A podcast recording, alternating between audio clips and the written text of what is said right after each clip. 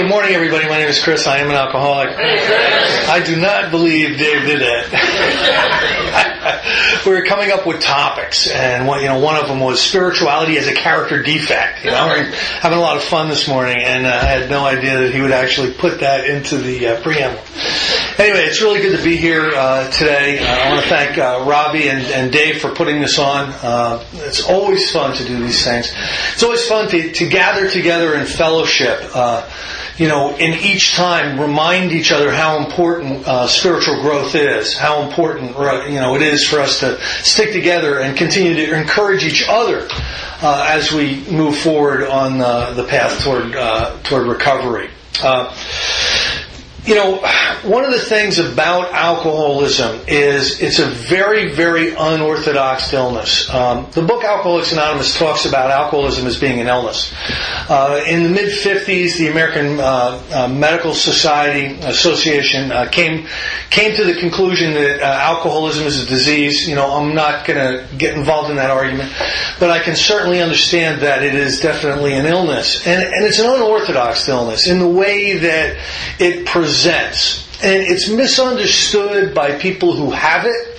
It's misunderstood by 90% of the people out there that will treat you for it. It's certainly misunderstood by most of the people who come in contact with us. It is seen as a kind of a self perpetuating disorder that we're playing a willing part in. And I don't know about anybody else, but the last 2 or 3 years of my drinking, I was absolutely desperate to separate from alcohol. I wasn't stupid. I saw that my drinking was going to kill me probably pretty soon, and it was also tarnishing every piece of quality that my life had. My personal relationships were in the toilet. My ability to show up when I needed to show up was impacted. I was an absolute mess, and I knew that there was something really wrong with me being as big of a mess as I was. But I was caught up in this. Alcoholism is incredibly aggressive as an illness. It is. If you suffer from alcoholism, if you're an alcoholic in here today, there's one thing I absolutely know, and that is you're minimizing.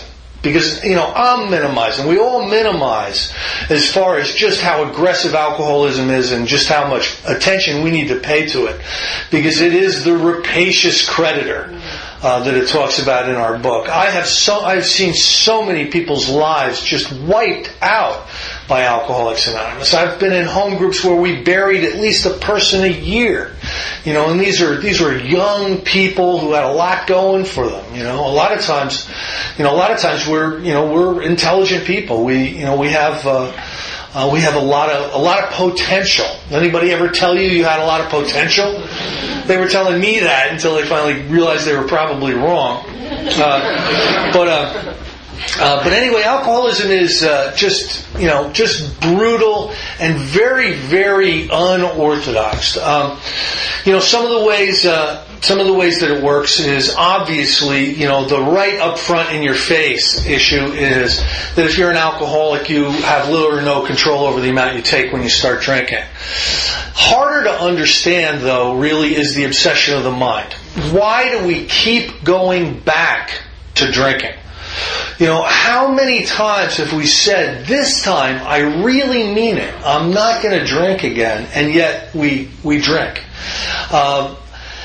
But really the worst part, I think, of alcoholism is what it does to our spirit, what it does to the damage it does to our emotional condition, and how it just levels us and levels our quality of life.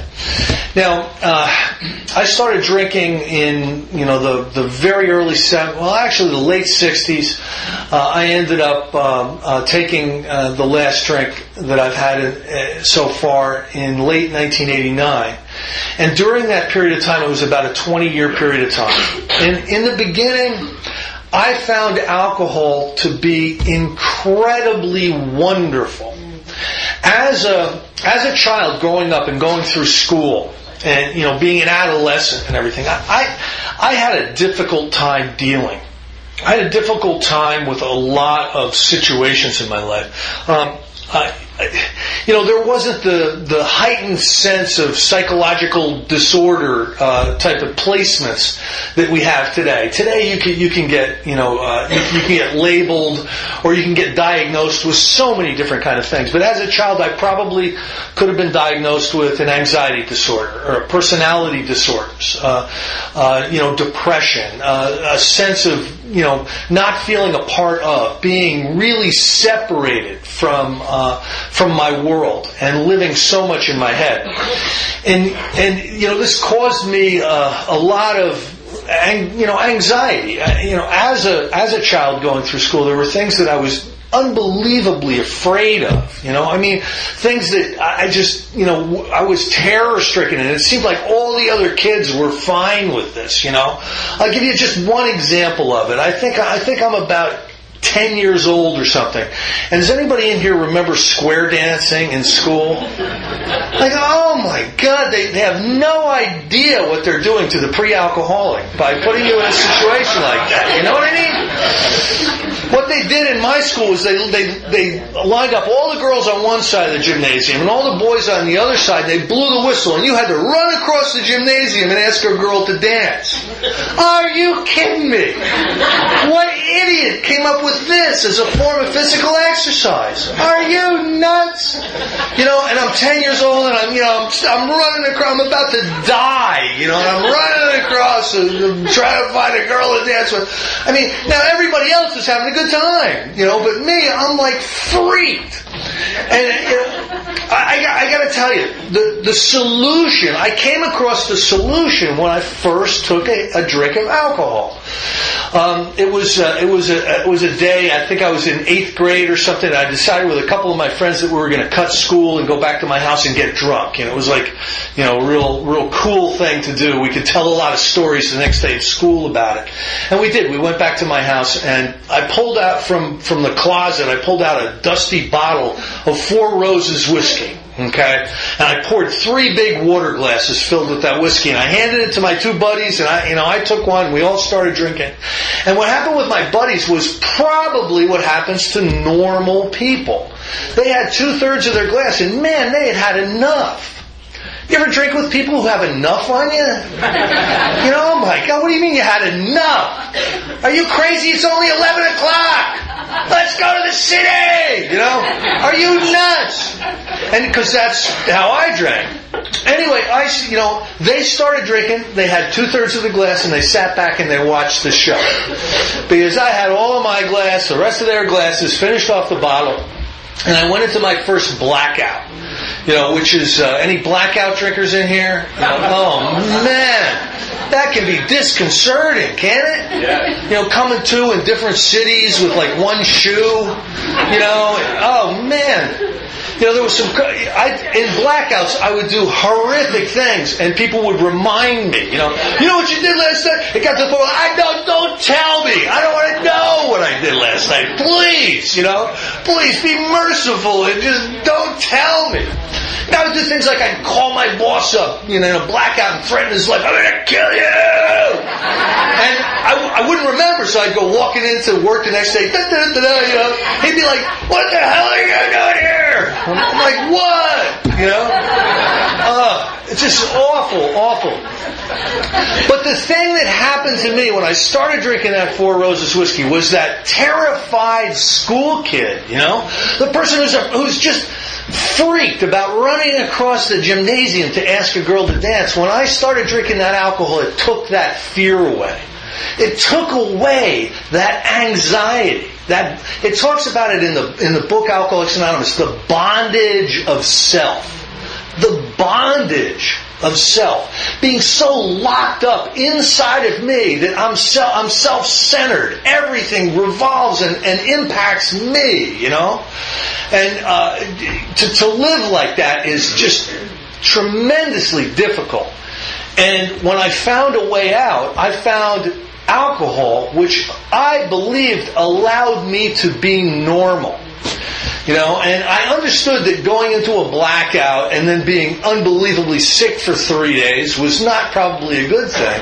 But from that moment forward, from recognizing what alcohol did for me, it made me feel larger than life. It made me feel like everything is okay.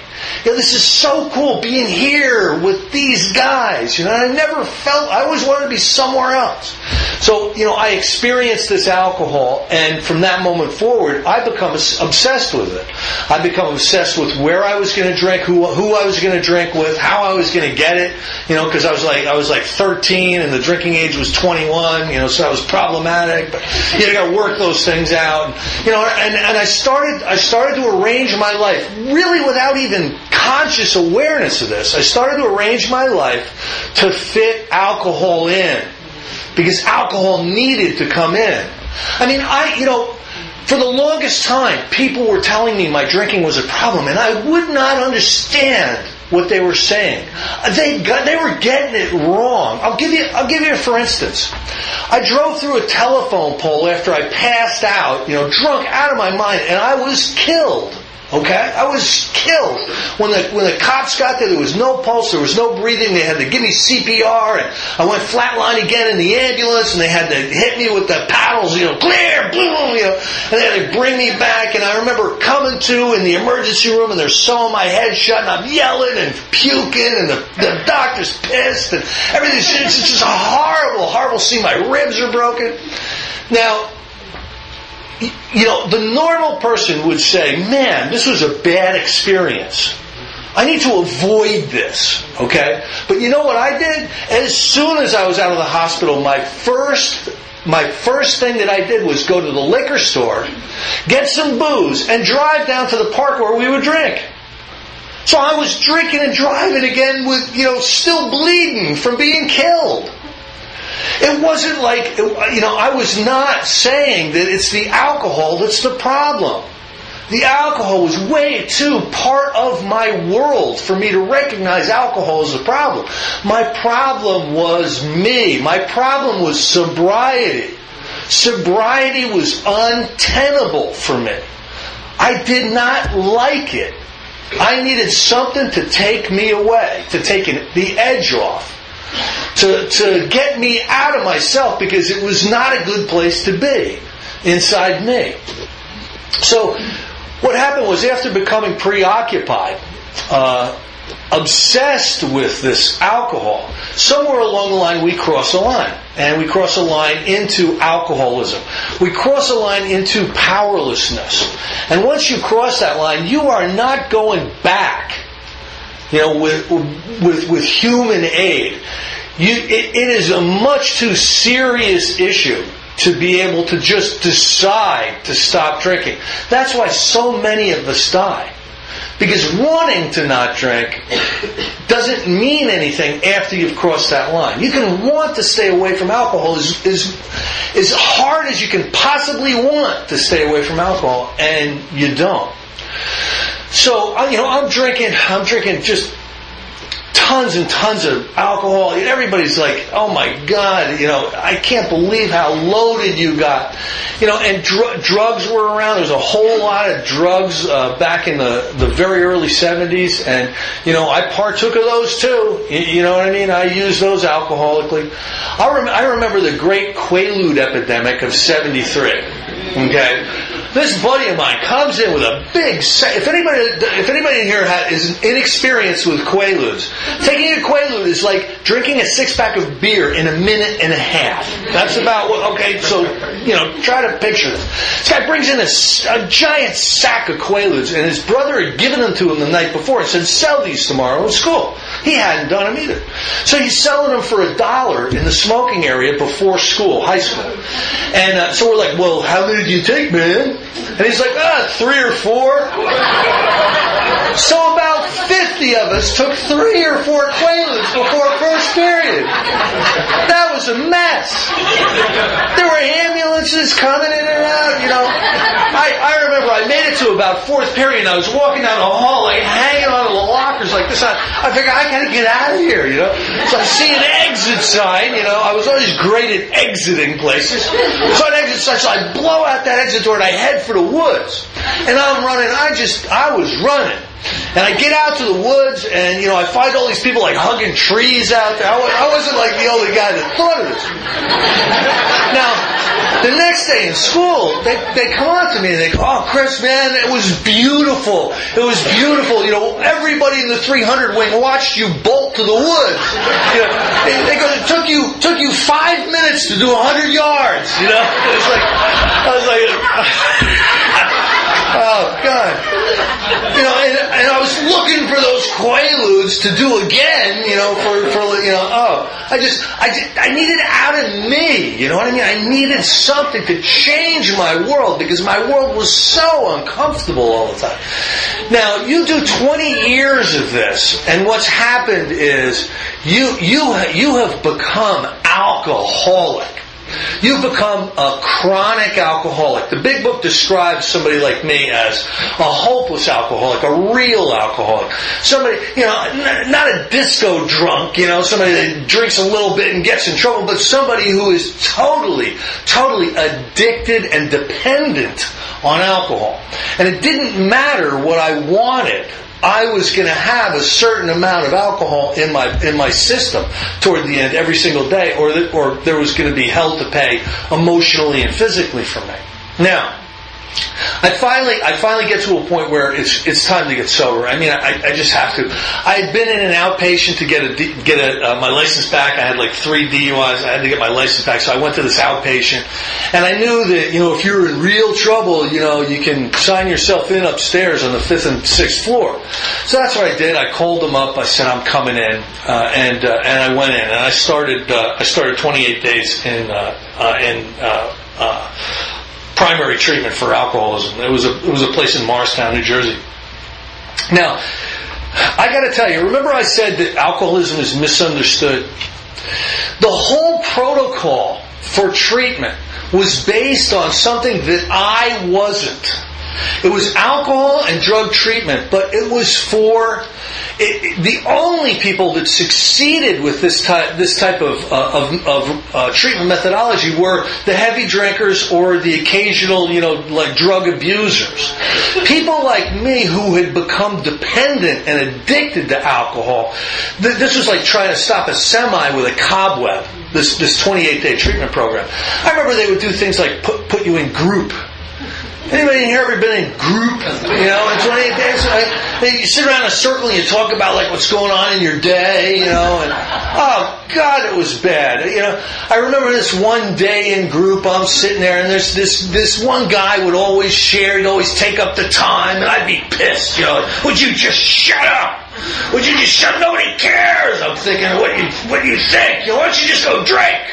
You know, get the hell out of here. You know, I want to share. You know, and it came time for me to share, and I just like vomited up. You know, like I'm just share. And this counselor stopped me. Now, this counselor would introduce herself as an adult child of an alcoholic. Okay. Now, I didn't know any of the recovery, you know, terminology. I didn't know the protocols. I'd never been exposed to any of this stuff. Today I have a lot of respect for ACOA and the other organizations that help people, you know, who've been impacted by people like me. You know, I'm all for those groups. Thank God that they're there. But I'm like, an adult child of an alcoholic, and then she would start talking to this counselor. I'm like, well, I'm an insane alcoholic from a librarian, you know, but I don't say that before I start talking every time. What the hell's wrong with this woman? And she's a counselor, okay? And, you know, I'm sharing, and she stops me. She goes, Chris, hold on a minute. Let me ask you something. Tell me, how do you feel? Are you happy, mad, sad, or glad? I'm like, what? Are you crazy? I'm like psychotic and I want to kill you. You know? Now, why would you ever ask an alcoholic something like that? You know? Well, because I'm on the spin-dry cycle in the 28th day. I mean, you take every single emotion that you have and put it in a blender and punch 10. And you've been getting close to like what I was feeling. I couldn't separate my, you know, whether I'm happy, sad, mad, or I want to get out of here. I want to kill you. And you know, and now, so What the hell does that have to do with treating alcoholism, something like that? You know what I mean? That's going to a gunfight with a penknife, sitting in group.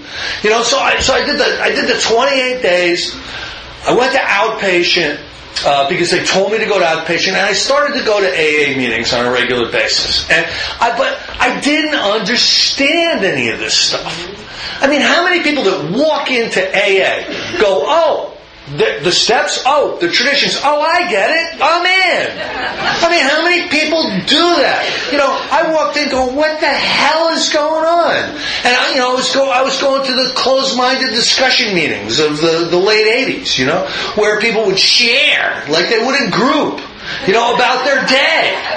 You know, like, I remember this one woman sharing this. She goes, you know, I've got a real problem. I've got a lot on my plate. I bought a new house and I was expecting to sell my other house, and my other house isn't selling. So I'm stuck with two houses. I'm like, how the hell do you get a house? I get like $2. What are you talking about? You know, I'm not like these people,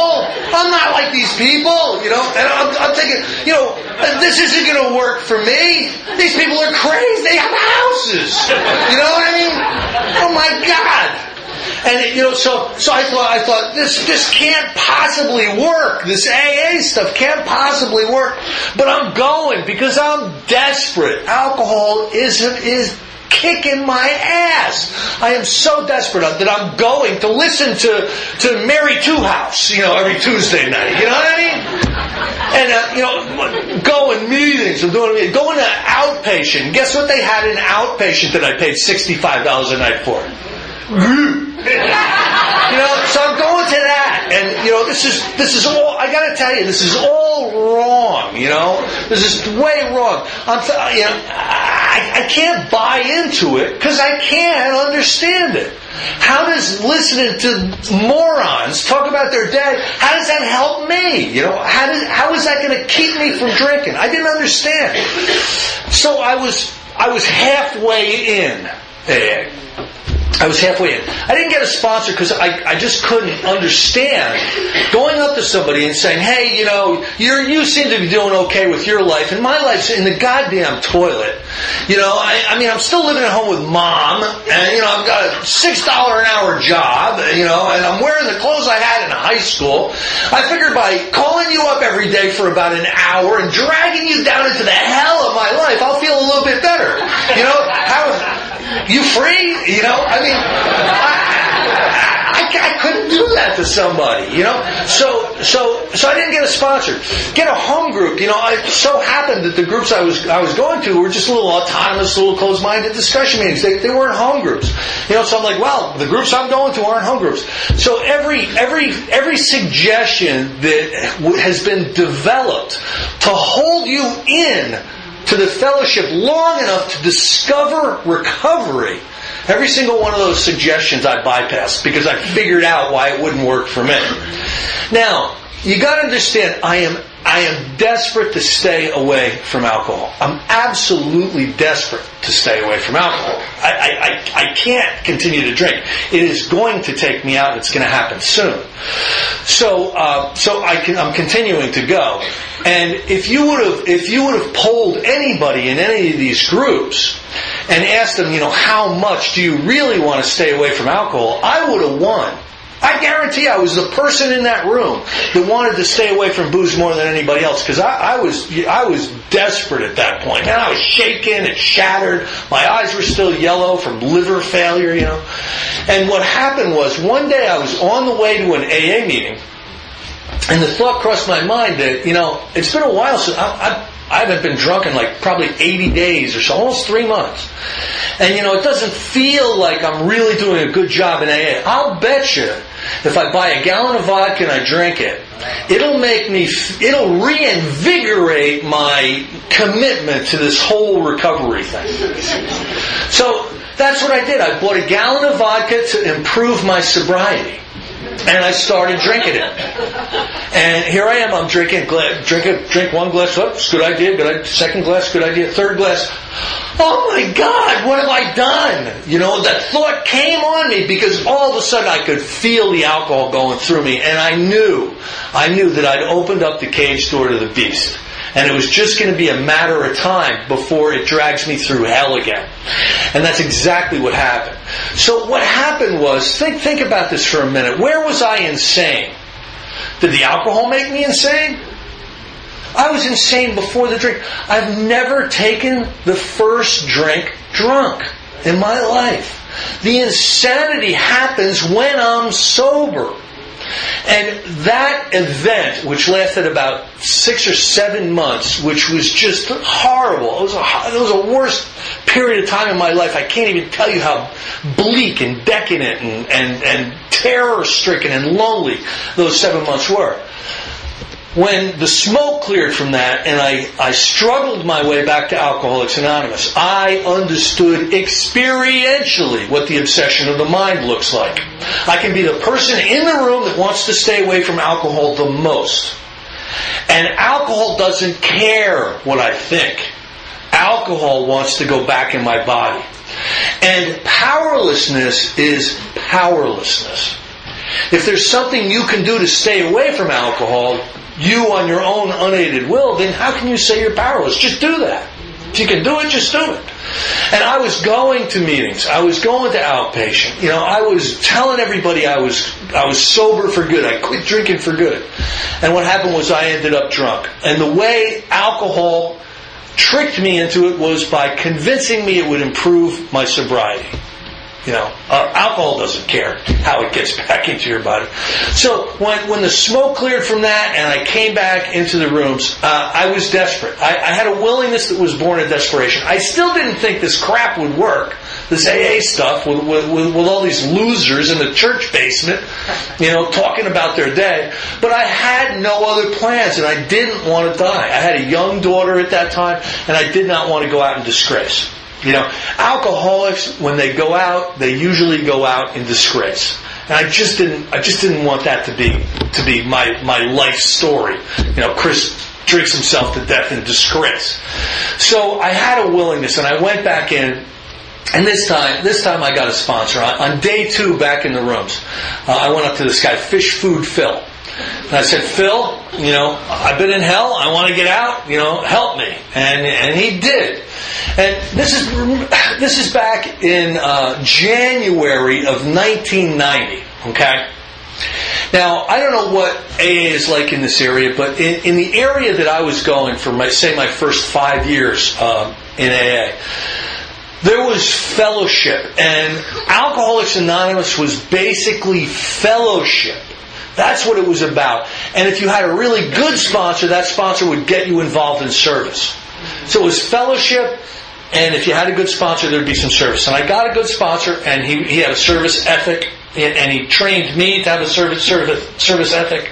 And you know, things he asked me to do that I didn't want to do, I did them anyway. You know, I did not want to help you out. You know, I have my own problems. You know, you want me to go help somebody? Are you kidding me? But I would do it. And so I believe that going to at least a meeting a day and doing these service commitments kept me sober, offered me a little bit of the grace period that we get. Each of us have grace periods when we get sober. Some of them are short, some of them are long. But it offered me that grace period to stay sober long enough to discover recovery in Alcoholics Anonymous. Now, here's basically my story. Remember, I'm like freaked out. You would ask me, Chris, how you doing? And I'd give the regular AA, oh, I'm doing great, you know, wonderful. Thank you, you know, doing really good. When, you know, inside I'm thinking, you moronic hypocrite. You know, you shared a bunch of crap and, you know, you're a grateful alcoholic. I'll show you a grateful alcoholic. I'll cut all 4 of your tires in the parking lot. And after you share about gratitude, I'll get to see it in action. You know what I mean? I mean, you lame brain moron. What are you even doing talking to me? I'm doing great, you know. So that's what I'm thinking. And I mean, I'm showing up at meetings and I'm doing the service commitments, but I am still unbelievably emotionally sick. Everything is still very, very difficult for complete lack of dealage. You know what I mean? I couldn't take anything. I would wake up in the morning, you know, brush my hair, drive to work, get away from work, come home and sleep until the meeting, and then I'd go to the meeting and maybe go out to the diner and then go back home and sleep. I mean, there was very, very little I could really do. I was so ill.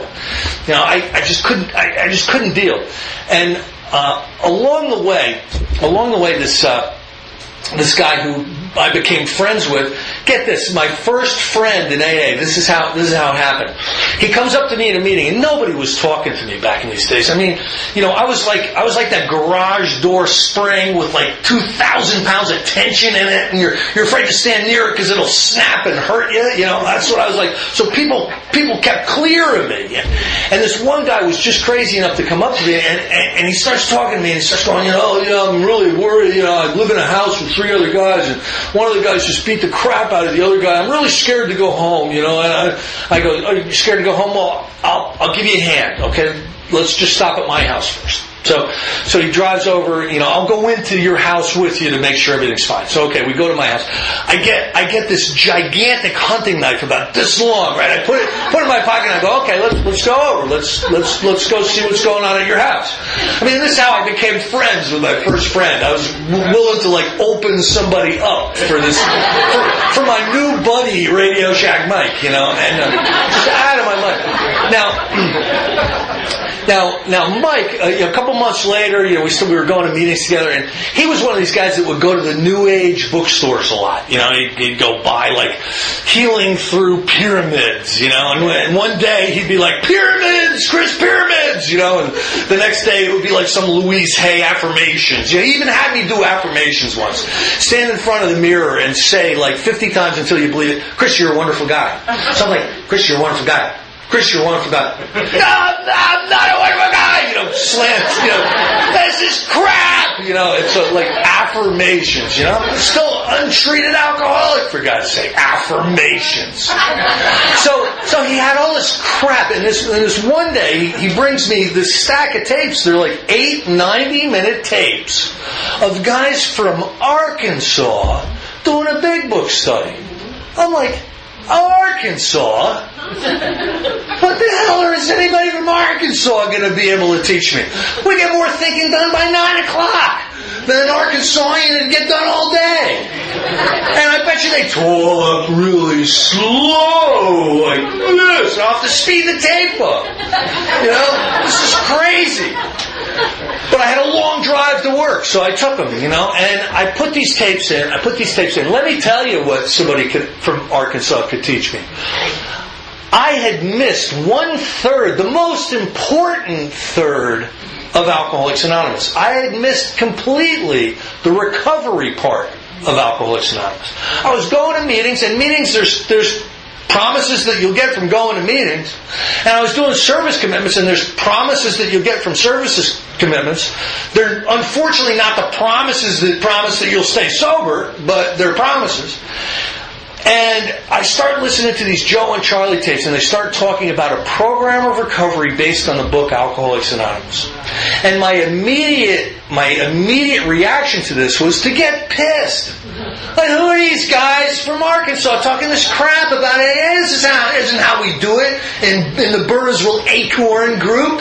You know? What are they talking about? If this stuff was true, why hasn't my sponsor been telling me about this? You know? But I got all the way through these 8 tapes. It's like 12 hours worth of, you know, big book study. And I was still resentful, you know. Here's what will happen if you're new or just coming back. When somebody hits you with the truth, the first thing that's going to happen is you're going to get pissed. But if you're lucky, you'll have to somehow deal with that truth. You'll have to internalize it and come to terms with that truth. You'll have to. And that's basically what happened to me. Now, the next thing that happened was I met a girl in AA. Okay, I like 14 months sober, and I met, you know, God's will for me. And oh my God. You know, my sponsor really tried to talk me out of this, you know. He said, Chris, 2 ding-a-lings don't make a bell. You know, and he really said, Chris, the chances of you running off into the sunset happily ever after are probably 1,000,000 to 1. And I'm looking at him like he's crazy. This is a woman, you know. And it didn't work out because... 2 people have to feel the same way, usually in relationships, for it to stay together. And I, you know, I was heartbroken, and you know, I'd lost a job. About 3 or 4 perfect storm, emotional storm-like events happened. And you know, we will go through these sober trials and tribulations, and it talks about in the big book that we'll get through them if our spiritual house is in order. But if it's not, they're gonna take us out. The time and the place will come, and we will be taken out by these events in our life. And I was really close to saying, screw this, and screw these morons, and you know, going to the liquor store. I was very close. But what I did instead was, I looked over, and I looked at those tapes. And I said, maybe what these guys were talking about is true, because it had been haunting me. You know, the information on these tapes had been haunting me for a while. So I broke out the tapes, I opened up a big book, dusted it off because it was the big book that I got in treatment, you know? You know how you sign people's books in treatment? I still have mine. It's like, Chris, you're the craziest son-bitch I've ever met, you're never going to make it. Love, Harry. You know, I mean, you gotta see this book. So I dust it off and I open it up and I get a pad and a pencil, the big book, and I start listening to these tapes. And this is how I did it. When it came to an instruction, I stopped and I went through that instruction before I moved on. What I was doing is I was kind of taking myself through the steps with these tapes. And what happened was, I didn't know it at the time. And you have to understand, I didn't do this out of a sense of virtue or a sense of being a better AA. I was doing this so I didn't feel so bad anymore. I didn't want to feel bad anymore, you know? And maybe this will work. It sounded like it would work a little bit, because these guys were killer, drop-dead alcoholics, Joe and Charlie. So anyway, I start going through this. And I didn't know it at the time, but I started to recover from alcoholism. Make no mistake about it. Sobriety, the way I define it, sobriety is the absence of alcohol in one's body. Recovery is knowing a new freedom and a new happiness from that anxiety, depression-stricken person that Chris was before going through the 12 steps. So I started to recover from alcoholism, and I started to sound better in the AA meetings, you know, because I started to get better. And I learned early on how to give good share, you know. You know how you give good share in a discussion meeting? You know, you try not to say anything that's going to upset anybody or that somebody's going to come back at you after you share and, you know, correct you. You try to talk about yourself and about, you know, those stupid little things that you did today, like, listen to how stupid I was today, ha ha ha, you know, a little self-deprecating. You know, and if you learn how to give good share like that, you know, people will respond. And I was getting people that came up and said, you know, Chris, you know, would you be my sponsor? And my immediate answer was always, yes, you know. I'm like, oh my God, yes. And the problem with that was I was passing it on the way my sponsor passed it on to me, which was basically just go to meetings, you know, take a coffee commitment, you know, stay sober. And what was happening was a lot of these guys were drinking on me. They were making me look bad. You know, somebody would come up and go, is Harry yours? You know, he's drinking and hitting on the women and borrowing money. Yeah, Harry's mine. I'll talk to him. Now, you know, so I came up with this idea. I don't know where it came from. And I remember the first guy I brought over to my house. I said, you're coming over to my house. And we sat down and I opened up the book Alcoholics Anonymous and we started going through it, page by page. And when there was an instruction, I didn't know better, we both would do the instruction. So in the early days of taking people through the steps, I was going through every time with them, you know. And what I learned two very important things with this exercise. Number one is the guys who would go through the steps with me, every single one of them stayed sober. Every single one of them recovered from alcoholism. As a matter of fact, every single one of them is still sober today. and sponsoring other people. Everybody that made it through and stayed consistent with the recovery process, you know, the spiritual exercises and spiritual principles in the book, they're all still so. And what I learned that was even more important for me was that I started to recover from alcoholism. I started to feel more comfortable with myself and my environment. I started to be okay where I was doing what I was doing. I started to not shoot myself in the foot all the time with my self-centered, self-seeking behavior. And life started to get better. I started to get promoted more. I started to get better relationships. I started to get better friends. Things started looking up in my life, and I started to learn a little bit experientially about recovery. Now, this is an experiential workshop here this weekend. There's some great speakers. I'm really looking forward to hearing them today. But make no mistake about it, this is not an intellectual exercise. Many of us today are coming here to learn a little bit more about recovery, about the steps. Learning is not going to get it. This isn't something that you recover from through knowledge. It's something that you're going to only recover from through action. And what happens is if you come to a weekend like this and you're invigorated and you feel inspired, take that power from that inspiration and direct it into a series of actions that involve the 12 steps. Because that's what's going to be transformative in your life. That's what's going to really make a big difference in how you move through this world. Listen, I'm at a point today where I am unbelievably grateful for being on this planet, able to interact with people in it, to have this, be a spiritual being, having this human experience that I'm involved with. I can't even tell you how grateful I am for every minute of every day. I used to just want to check out when I was drinking. I wanted out. I loved the downers and the booze because you just check out, Every once in a while I'd do the cocaine or the speed and that, I'd have to drink, because that's too much of me. That's just way too much of me. I need to check out. So I'm incredibly grateful. Now, Alcoholics Anonymous. You need to understand some things about Alcoholics Anonymous. I've done a lot of history. I have a lot of opinions on this, but these are opinions based on critical historical study. I am not saying that they're right, and if you have an opinion of your own, you're right too. But what my opinion is two very negative things happened in Alcoholics Anonymous a number of years ago. One of them was the American Medical Society saying alcoholism is a disease. That made it incumbent upon insurance companies to pay for alcoholism, and that made treatment centers pop up everywhere.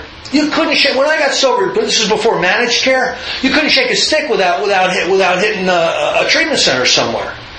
And they were everywhere. Anybody with an idea could open a treatment center and charge insurance companies for it. Some of the crap that they used to do, I can't even tell you how wacky it was. But they called themselves a treatment center and they got reimbursement from insurance companies. So what happened to all these people that went through these wackadoo treatment centers? Where did they go? Where did they start showing up? They started showing up in Alcoholics Anonymous. And guess what they wanted the meeting to look like in Alcoholics Anonymous? Group. And that's where you got all the closed-minded discussion meetings with Mary Twohouse, coming every week just to share her crap about how much crap she had on her plate, So all of a sudden, Alcoholics Anonymous started to get watered down by people that didn't understand recovery. Their experience was treatment. Their experience was psychological. Their experience was group therapy and stuff like that. All of a sudden, so now the meetings are changing away from experiential recovery. What happened was Alcoholics Anonymous went from a program of recovery to a fellowship of sobriety. And it happened slowly over the course of years. The old-timers dropped the ball. I can understand. They probably got really sick of, there's a whole new batch of newcomers from Happy Hills at the meeting. Oh, my God, kill me now. They went somewhere else, and they let the sick treat the sick in these meetings. So that really watered us down. And that took our attention off of The true recovery process, which is the 12 steps, took our eyes off of it. You know, when I got sober, nobody was talking about going through the big book and doing the work. If you would have shared something like in a meeting, they would have told all their newcomers to stay away from you. We had a fanatic, in the meeting. You were supposed to share. That's how you stayed sober. Another thing that was very, very detrimental to Alcoholics Anonymous, and I want you to hear me out, before thinking that I'm completely wrong about this, is the publication of the 12 and 12. Now, what happened when the 12 and 12 was published in the early 50s is we had the big book of Alcoholics Anonymous. That was our basic text. That's what you would try to base your meetings on if you were going to be a literature-based meeting. But with the publication of the 12 and 12, it made such mathematical sense to read a step and then share on it. You could go through the step book four times in a year or three times in a year, and you could do the traditions and all this. And what happened was all of a sudden we had a bunch of step meetings. When I first got sober, I was going to 4 step meetings a week. And what I finally discovered after going through the recovery process in the big book, that what was happening in these 12 and 12 meetings were, there were people that were sharing about the steps. There were people that were reading about the steps. There were people that were thinking about the steps. There were people that were going to these step meetings. But there wasn't anybody that was actually doing them. They weren't actually, they agreed with them in theory. They just weren't going out and making direct amends. But they agreed to it in theory. I'd be in a meeting, and it'd be a 9-step meeting, and somebody would raise their hand, and they'd say, I've been going through step 9 formally, but I want to take the meeting hostage for the next 7 minutes, sharing my opinion on what it would be like if I ever did. And you listen to this guy go on and on about how he apologized to his wife for sleeping with 35 people, and she didn't take it very well, and that's his understanding of the 9th step, so with the step book, listen, I love the step book. The step book is probably the clearest perspective of the alcoholic personality and dilemma that's ever been published. Bill Wilson was unbelievably intuitive. But the step book isn't the textbook for recovery. It's a series of essays that broaden and deepen the concepts of the steps. And so what happened was, when all these step meetings popped up, they allowed people to believe that they were working the steps by agreeing to them in theory, rather than actually doing them. And those two things, what happened was, when I came into AA, if somebody didn't hand me a set of big book, 8 cassette tapes that taught me about recovery, I would have died, because I was at a point where meetings and service was not going to cut it. I'm what's described in the book Alcoholics Anonymous as a real alcoholic. The time and the place is going to come without a spiritual awakening, without a complete rearrangement in my thought processes and in my behaviors. Without that complete rearrangement, I would not stand a chance. And yet you would hear stuff shared in meetings like, I don't know how it works. It just works. You idiot, we just read how it works. Are you crazy? You don't know how it works. I bet you don't know how it works. Or, I keep it simple. I bet you keep it simple. That doesn't surprise me at all that you keep it simple. Oh my God. Now, I was trying to be as humble as possible, if you can imagine such a thing, when I started to sponsor these guys back in the day, but I started taking them through the steps, and I started to cause some trouble in our area. What the hell is Chris doing? With this newfangled AA that he's got going. Newfangled AA? It's a book, it's 1939 I'm using. And we started to cause a little trouble, we became those guys at that meeting over there, you know what I mean? And, but I'll tell you what, over the years, guess whose meeting they sent their kids to when their kids were in trouble, you know what I'm saying? They sent them over to us fanatics, because they saw the success. People that weren't staying sober, they were relapsing day after week, after month, after year, would get involved with us, and they'd get sober, and all of a sudden their lives would start to get put back together. And people were like, what the hell happened? I guess he got honest. No, he didn't get honest. He's starting to work a program of recovery. Biggest lie in AA is when somebody walks in who's been a relapser. He must just not want it, or he's not being honest. Oh my God. How about it's your fault for not offering him the program of recovery, you moron? Because all you want to do is share. You know, you self-centered moron. How about it's your fault that that guy is relapsing? How about looking at it like that? You know, because that's more the truth. There's two reasons why we die. One of them is we don't buy the message. We don't buy it. And I can understand that. Bill Wilson said there are those who cannot or will not. He was very non-judgmental, unlike me. And then the other reason that we die is no one offers us a solution with depth and weight. No one offers us enough of a solution to be able to really solve the problem, because we're in real trouble. We're not the disco drunk that just needs a little encouragement and they'll be able to stay sober. We're alcoholic, you know? And so things started to change. Now, what I see happening down the whole coast of New Jersey, which I'm really excited about, is meetings are popping up almost on a monthly basis that are solution, literature-based meetings. It's exciting to me. Because there are going to be people whose lives are going to get saved. Not only their lives are going to get saved, but the quality of their life is going to be put back into it. They're going to be able to live out the potential that people used to threaten us that we had.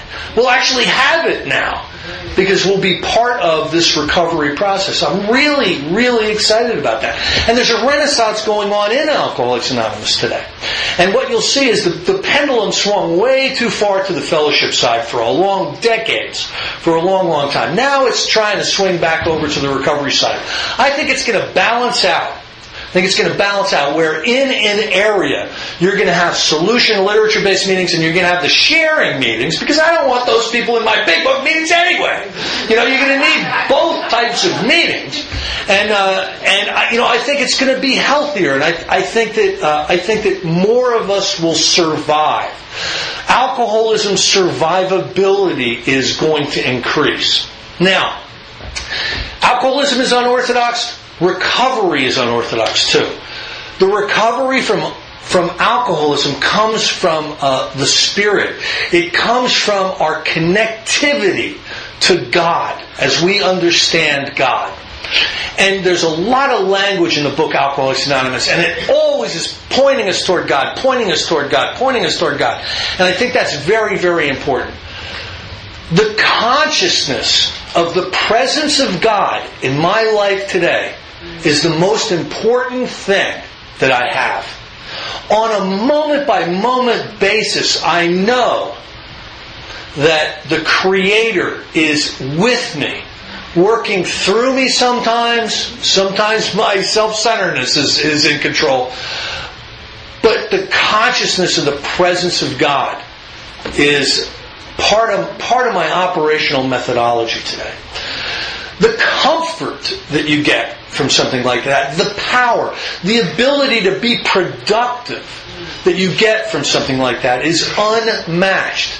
It is truly unmatched. We are very fortunate, not that we have alcoholism, because that's a progressively fatal illness. It's not good news when they tell you you're an alcoholic, believe it or not, because your chances are less than average. But the thing that we should be grateful for is the recovery process from this illness brings about such incredible changes in us. There's hundreds of promises in the Big Book. Some of them are incredible. You know, one of the promises that jumped out at me a couple of years ago that I had been missing was that the quality of my life is going to get better every day.